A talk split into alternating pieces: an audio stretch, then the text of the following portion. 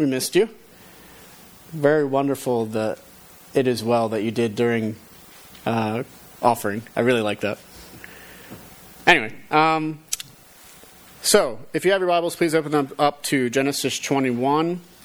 If you do not have your Bible, it'll be behind me on the screen. All right. Um, thus far in Genesis, we're in the Abraham narrative story arc.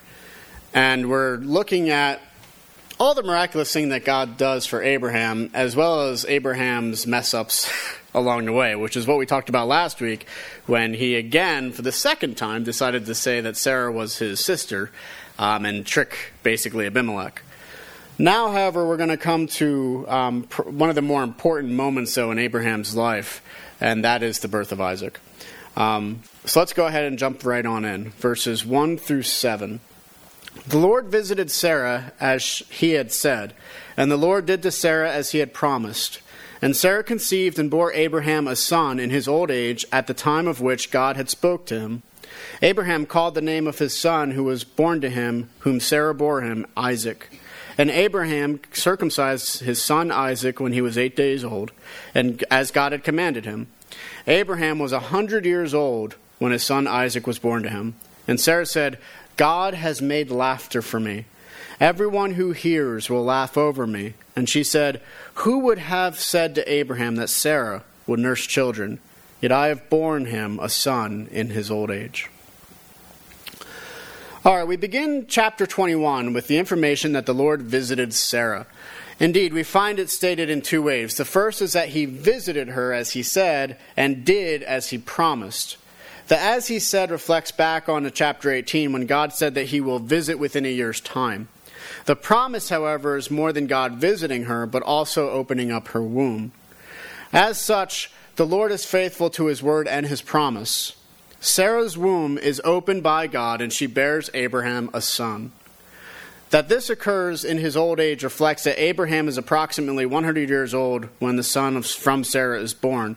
Likewise, we are again reminded that this is in step with what God has spoken of previously, promising in both chapters 16 and 18 that Abraham would have a son through Sarah. If the first two verses deal with the word and the promise of the Lord coming to pass, then the next two verses deal with the obedience of Abraham and Sarah to that word. It was God who said that they would name the child Isaac, uh, which is laughter. Likewise, it is God who commanded Abraham to circumcise all the males of his household and newborn males thenceforth on the eighth day of their birth in chapter 17. Thus, we find Abraham diligent in his obedience to the word of the Lord. We are then reminded of Abraham's age, that he was, again, 100 years old when Isaac was born to him. This reflection has three points. The first dealing with the age of Abraham as a reminder of God's providence even in his old age. The second is to remind us of God's word that when Abraham was 99, God promised for this thing to happen within a year's time, which would make Abraham 100. Finally, in all the genealogies of Genesis, we are told of the person's age along with the particular offspring, uh, especially with the chosen line. And we see that with Seth and we see that um, with Abraham. Um, and, well, Abraham, obviously, but uh, also in regards to uh, Noah. At this point, Sarah reflects over all that has transpired. She uses the name Isaac in order to express her delight over the birth of her newborn son. Again, everyone will laugh. Um, everyone who hears that Sarah will, well past the age of menopause, has been granted a child, they will rejoice. Indeed, the reflection is even stronger as she wonders who could have told Abraham that this would have occurred, and yet here she is with her babe. Sarah's heart is full of joy over this great blessing in her life. Now we'll do the next few verses. And the child grew and was weaned, and Abraham made a great feast on the day that Isaac was weaned. But Sarah saw that the son of Hagar, the Egyptian, whom she had borne to Abraham, laughing. So she said to Abraham, Cast out this slave woman with her son, for the son of this slave woman shall not be heir with my son Isaac. And the thing was very displeasing to Abraham on account of his son. But God said to Abraham, Be not displeased because of the boy and because of your slave woman, Whatever Sarah says to you, do as she tells you. For through Isaac shall your offspring be named. And I will make a nation of the son that you have had with the woman also, because he is your offspring. So Abraham rose early in the morning and took bread and a skin of water and gave it to Hagar, putting it on her shoulder along with the child, and sent her away. And she departed and wandered in the wilderness of Beersheba. I know the screen behind me is blank. I'm, I believe in I believe in Betsy. but that's okay. Thanks, Bets. Uh, well, if anyone thought that the story would have a nice peachy ending there, you would be mistaken. As it is, we find a few years of Isaac's life flashed within a few verses. We find that he is weaned, making him approximately three years old. Uh, we notice the reaction once this occurs is for a great feast to occur. The reason for this is that the life expectancy of infants um, during the time period of Abraham was actually very small. And as such, it was a time of celebration once the child came to such an age. Um, it meant that they're probably going to be okay. Yet in the joyful celebration, Sarah catches the son of Hagar, the servant whom Sarah gave to Abraham to bring about God's blessing in chapter 15, laughing. Uh, some translations change this to mocking. In the New Testament, Paul calls this persecution, that he was persecuting Isaac. Ultimately, we can't be sure what exactly happened in this situation. Was Ishmael laughing at Isaac, perhaps thinking that this youth would really usurp his position as heir apparent? Was he only playing with Isaac? We actually can't be sure. Um, all we can be sure of is Sarah saw a threat in this moment, and it is likely a threat that does, I'm leaning towards, um, he was picking and mocking Isaac. Thus, seeing the threat, she immediately goes to Abraham and demands that he cast out the slave woman and her son. Notice it is a bit calloused on her part. Um, she doesn't name Hagar. She doesn't even call her Abraham's wife, which technically she is, nor does she name Ishmael. No, she just calls her a slave woman and her son. She also gives the reason for her concern in inheritance. There is only one heir, and that will be Isaac. In hearing this, Abraham was very displeased. The word displeased is often used to describe God against sinners. Thus, this is an angry displeased. It further shows how angry he was by saying he was very displeased. Abraham is livid at the thought of abandoning Ishmael. He loves his son. That much we can be sure of. Now, at this point, it would be hard not to take side with Hagar, Ishmael, and Abraham. Then God speaks. First, he, confront, he comforts Abraham by telling him not to be displeased over the situation with Ishmael and Hagar. We notice how God says, the boy and your slave woman, and immediately notice how God does not name them either. Um, the boy here, it should be added, can be used not just for young males, Ben and Diggory's age, uh, but even those into their teens and even young adults, up to about 20 years of age, uh, give or take. At this point, Ishmael is at least 13 years old, if not older. Um, some actually put him at 17. That Hagar's reference may imply Abraham was also worried for her sake as well as Ishmael's. Um, despite the encouragement, God tells Abraham to listen to Sarah. Despite her intentions, the truth is Sarah is right. Isaac is the one through whom the descendants come. He is the chosen one, the chosen heir by God. Yet, that does not mean Ishmael is to be left in the lurch, so to speak. Um, he will, in his own right, become a great nation, as well, since he is Abraham's son. Thus, Abraham can have hope in that God um, will fulfill the promise spokenly previously to him concerning his son Ishmael. Abraham is quick to obedience. He rises early in the morning, gives Hagar and Ishmael food and water, and then sends them on their way. It seems unlikely that Abraham put the food, water, and Ishmael um, on Hagar's shoulders, but instead it is likely that he gave some to both to carry uh, for their journey. As it is, Hagar does depart and goes into the wilderness of Beersheba. Alrighty, and then we'll read up to 21. When the water in the skin was gone, she put the child under one of the bushes. Then she went and sat down opposite him a good way off, about the distance of a bow shot, for she said, Let me not look on the death of, of the child. And as she sat opposite him, she lifted up her voice and wept. And God heard the voice of the boy. And the angel of God called to Hagar from heaven and said to her, What troubles you, Hagar? Fear not, For God has heard the voice of the boy where he is. Up, lift up the boy, and hold him fast with their hand, for I will make him into a great nation. Then God opened her eyes, and she saw a well of water. And she went and filled the skin with water and gave it the boy to drink. And God was with the boy, and he grew up. He lived in the wilderness and became an expert with the bow. He lived in the wilderness of Paran, and his mother took a wife for him from the land of Egypt. So Hagar wanders in the wilderness. And as time goes on, the water runs out. And as we can be sure of, when the water goes out in the wilderness, so does hope. Thus she puts the child under one of the bushes. We notice how the boy is not the is now the child, uh, showing us the relationship between Hagar and Ishmael. It's not just the boy; it's it's her child. Upon putting him under the bushes, she goes away off, as the text says about a bow shot. What is the purpose of this? Why place him in this position? Why move away from him? Because she does not want to see her child's death. It's somewhat illogical on her part. She could turn back and look since a bow shot wasn't out of eyesight. Still, perhaps that's part of it. When one loses hope, then we can often lose what makes sense sometimes.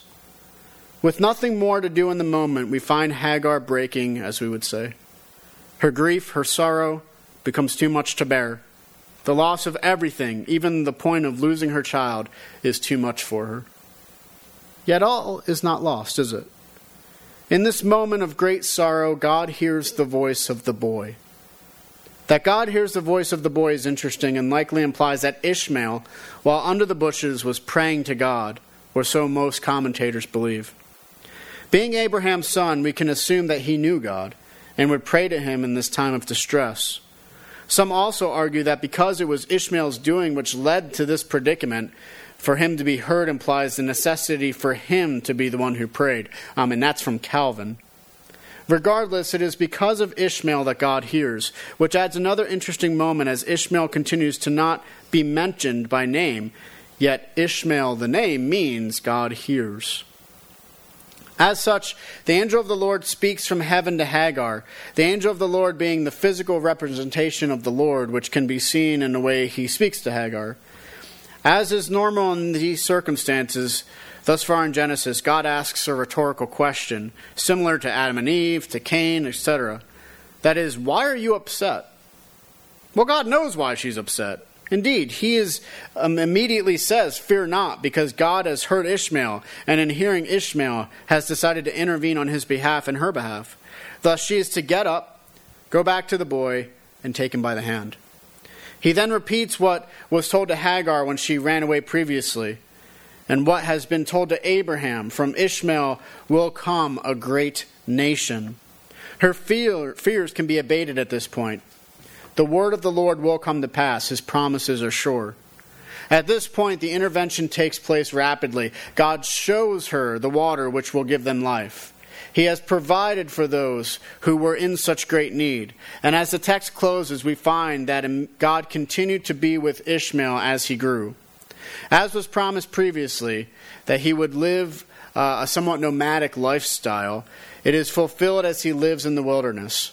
He was an expert with the bow, whether for hunt or for warfare, for both. Ultimately, he roamed the wilderness of Paran, and his mother, doing the duty of the father, found him a wife in her homeland of Egypt. This is interesting as eventually Abraham will find Isaac a wife from his homeland in Mesopotamia. Thus, in the end, Ishmael, the first son of Abraham, he will be blessed by God. All right. So, the main point of this text is to describe the coming of Isaac and the expulsion of Ishmael. Sarah has promised to have was promised to have a child, and though it took some time, God did deliver on his promise. Yet, like most families, the situation becomes dire as Sarah did not want Ishmael to take part in receiving the inheritance. The, uh, this causes Abraham distress, and though it does, Sarah is right, and God commands Abraham to send Hagar away and the child. While in the wilderness without hope, Ishmael is heard by God, and God intervenes on Ishmael and Hagar's behalf. While all of this may seem sorrowful to us, the truth is it is a necessary step for the plan of God, and ultimately both sons of Abraham will be greatly blessed. All right. So, what are some applications we can get from this? Um, of all the things which we should take from this chapter is how God's word is true. If we remember, it was the word of the Lord which brought the, Sarah, the promise to Sarah and Abraham concerning the conception of Isaac. God did not speak in vain, nor did he promise in vain. Instead, the promises were sure, the word fulfilled. But this should not come as a surprise to us who have been diligently studying Genesis. When we consider how the Lord was the first to cause all of creation, how did he do it? By speaking it into existence. As such, nature obeys its creator. Likewise, when we consider the promise of judgment, should Adam and Eve take from the tree, or Noah in the flood, and when God speaks uh, to himself with the divine council during the scattering of the Babylonites. In all of these different ways, we have seen the word of the Lord spoken, and it is always spoken in truth. So when we find Abraham being told a promise by God, then we should expect that promise to occur. We can expect that the word of the Lord will be fulfilled. There's no reason to doubt God in His Word because every time He has spoken, it has come to pass. Thus, the coming of Isaac should not surprise any of us. As it is, though, God has not only promised Isaac to be born. Consider what we read from Genesis 17. And I will establish my covenant between me and you and your offspring after you throughout their generations for an everlasting covenant to be God to you and to your offspring after you. And I will give you and to your offspring after you the land of your sojourns, all the land of Canaan, for an everlasting possession, and I will be their God. In these verses, we have the covenant again being ratified. Not only is Abraham promised descendants, nor is he only promised land. No, Abraham is also promised that God would be his God and his people's God, and they his people. This is the most significant and important statements made in the covenant with Abraham. If we were to consider it, all the other promises and all the other words spoken in the covenant would be great, but it is that God would be theirs and that they would be His that gives the covenant life. So when God fulfills his word to Abraham and Sarah by giving them Isaac, it should cause us to reflect back onto all the covenant which has been established. And it should cause us to remember that God is not capable of failure. His word brought the promise from Abraham would come a people which belong to God. If God can cause Isaac to come into existence from Sarah and Abraham, then it should give them and us further encouragement to trust the word of the Lord and the promises which he makes. Indeed, that is much of what we are encouraged with when it comes to Abraham and Sarah in their life, that the word of the Lord is sure and true. Thus, if there is anything which is promised by God, we should put our trust in him to fulfill his word. Now, the question is is there anything which would pertain to us which would exemplify this? Is there anything we can think of which has been promised, which has also occurred, just like Isaac for Abraham and Sarah? The answer is an emphatic yes. Indeed, from the moment Adam and Eve ate of the fruit onward, there has been a message given to all of humanity. It will not be this way forever.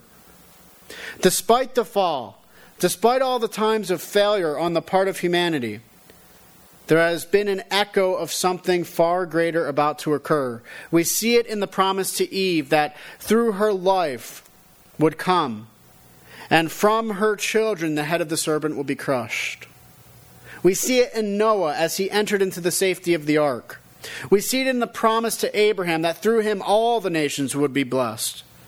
Yes, here we see the echo of something far greater than what seems on the surface. If we were to look ahead to the law, to the prophets, it all speaks of something to happen which would fulfill all and redeem all. The only one who could possibly do this is God Himself. And that is exactly what God did. His own word became flesh, and in becoming flesh, brought redemption to those who are of flesh. By living, dying, and rising again in time, space, history, and flesh, the Word of God was made known, and the promise of ages was fulfilled. That through Abraham would come the people of God, and it is through Christ we join in this holy assembly. this great joy of salvation. So it is when we consider Christ, we recognize the greatest of promises fulfilled that he dwelled and continues to dwell among us, that the covenant concerning Abraham is fulfilled, that God has made for himself a people who call him God, and it is through Christ that this word and promise is fulfilled. When we think of the word of the Lord being fulfilled, and when we think of the promise of God coming to Sarah and Abraham, it should cause us to rejoice. For our God is faithful in his word and his promises. The story of Abraham and Sarah and Isaac remind us all of these things, for it tells us of the God who is there and how he is not silent. And it tells us that he will not let even a single promise be undone. If he can bring forth Isaac, then he can fulfill all the promises given to us through his word. Thus, for those in Christ, we recognize this. He has delivered Isaac. He has gone further and delivered his very own son, Christ Jesus. As such, we can have hope for the future that all those who believe will have eternal life. He has spoken, he has promised, and we can trust him to fulfill all he has claimed through faith. Praise God, for he is truly able. So that's the first application. Now, the second one is a little bit different. Um, another application to take away from this is Hagar and Ishmael circumstance. No matter who you are, uh, you can have some sympathy for them wandering in the wilderness to the point of not even having uh, enough water. And I suppose if we were in that situation, or we would likely have done something very similar to Hagar and Ishmael, either let the sorrow overtake us, as Hagar did, or plead help from God. In all truth, I do see this in myself. While it may not be true that I have wandered around in a wilderness per se, I have experienced wilderness places in my life. My wilderness has been moments of grief, sorrow, and depression. They have been moments when everything collapses in on me, and I am left wondering how could I ever survive this? How can I overcome this? I suspect we have all felt that way in some way or another. We have all had these experiences when our souls feel very dry, when our hearts are troubled, and when we look around and everything seems so much darker than it once was. Whether it be from the loss of a loved one, being overburdened, or plain and simple exhaustion. Whatever the case may be, it leaves us without. It leaves us longing for God to deliver us from the wilderness. Thanks be to God then for Ishmael and Hagar. How easy it is for us to forget that our God is far greater than the wilderness and the wastelands around us. Yet it is true, God is greater. He can turn our circumstances for good, and he can we can trust in him to deliver us, to bring intercession, to change the landscape of our lives. Sometimes it is necessary for us to go through these kinds of situations in order for us to rely more on God. That is probably the most important aspect of our wilderness wanderings to take hold of. While in our minds and in our hearts we may believe such places are useless, the truth is God can use even the most dire of our circumstances for good and for His glory. If our goal in life is His glory, and if we find joy in Him, then the wilderness places will not look so bad if He has brought us into them. In this way, we can see our deserts turn into gardens and our wastelands turn into green pastures, not because of our own hands, but because our God is gracious and He is working in our minds and in our hearts to know Him more and more, and in knowing Him, delight in His ways. One of His ways is leading us through trials in order for us to grow closer to Him in this faith. Thus, we find a connection between our desert sojourns and our faith that our God can change our circumstances, though it doesn't always mean living, leaving the desert. It might mean receiving water and manna while there. As we live on this earth, we will not escape the reality of our struggles. No matter how good we are or how much we try, we will always end up with struggles of various sorts. If this be the case, then let's pray to God that He use these struggles and use these times of long walks in the hot desert sun to draw us closer to Him. Let us pray that He would cause us to trust in Him, to know that He does not lead us in vain, but that He is leading us with a purpose. Far too often, when we enter into these desert places, these wilderness places, we give up. But why should we? We have seen so much of God's grace and love. We have heard and understood and know to be true the gospel of Jesus Christ. If he who sent his son to die on a cross does so, and out of that darkest moment in history brings about the redemption we so desperately need, if he can fulfill his promises and his word um, even in this catastrophe, then why should we have any doubts about what he can do in our lives? Now, in this moment, I am in a wilderness place because I didn't print off my last page. so, as it is, so as it is, we're just going to wing it. Um, all right, so the truth is that our God is faithful to us. We have no reason to fear. If we're in the wilderness, if we're in these dark places, why should we fear darkness? Our God is a God of light. And if our God can transform even our darkest circumstances into light, why should we fear? Why should we lose hope? And the answer is, is that we shouldn't lose any hope. Instead, we should continue to seek out Him, to trust Him in our times of struggle, to trust that He can lead us in whatever ways that would glorify Him, and that we should continue to seek out His glory to find our joy. If that's how we live, His glory, our joy, then we will be able to overcome because of Him, not because of us. Because He is worth it, and His joy is spectacular. Now, in all of this, this leads us to the gospel. You might as well just keep on going. I winged it the last of it. Rob's going to remember this one for future reference. Hey, remember that one time, Sean? We do that a lot to each other. Um, all right, and so in regards to this chapter, you know, the gospel of Christ, we always cover four truths of the gospel, and that's origins, fall, redemption, and salvation, or glory, I should say. Um, and in this chapter, we don't really find origins except for the fact that through Isaac is going to come Jesus. I mean, the origins of the faith start with this family that God chose in the middle of nowhere, a bunch of pagans.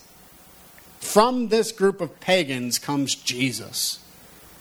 And right away, we have that moment of origins with the faith. But even with that, we want to go even further back to the origins of humanity because even if we start there, it doesn't start right. So when we go back to the origins and we remember that God created each of us as His image bearers, that each of us are created with dignity, sanctity, and worth because we are made in the image of God, it reminds us of the importance of humanity and why it's so sad that the next thing happened, and that is the fall. Because the fall, we take what is so beautiful and so wonderful, that is humanity that God created us originally in, and we destroy it. And we tarnish it. And like a Van Gogh painting, we walk up into the museum and we rip it in pieces. That which is so wonderfully made, humanity, fallen so far down in sin in darkness. And as such, we deserve judgment for that. Let me tell you, if you go to a museum and you rip up a Van Gogh, you're going to get in trouble. you're going to jail. Um, you're going to pay a hefty fine. Um, so now imagine, though, that God is the creative one and He created a masterpiece, and then you go and rip it up. You kind of deserve something for that, I would say. And the truth is that we deserve judgment for our sins. This sin, which tarnishes our relationships with each other, with ourselves, with God, with the world around us, it deserves judgment. Judgment is a good thing to happen against us because we are sinners. So the question is, what can we do about it? And the answer is repeatedly in the history of humanity, you and I are too weak. Because no matter how hard we might try, no matter how hard we might try and follow the law, no matter how hard we might try and follow righteousness, we always fail. And because of that, we need redemption. Because of that, we need someone else to help us. Just like Hagar and Ishmael, we are wandering in the wilderness and we need someone to save us. Thanks be to God, Jesus does. Jesus saves us. And through his life, death, and resurrection, we find redemption from our sins. We find the glory of God Most High right in this person of Jesus Christ. And not only do we see it in him, but if we have faith in him, we get to partake of that glory. We get to experience the glory of God. Starting now. Why would you not want to start now experiencing the glory and the wonder and the love of God through Jesus? It is a wonderful thing that God would take people as broken as we are and fix us.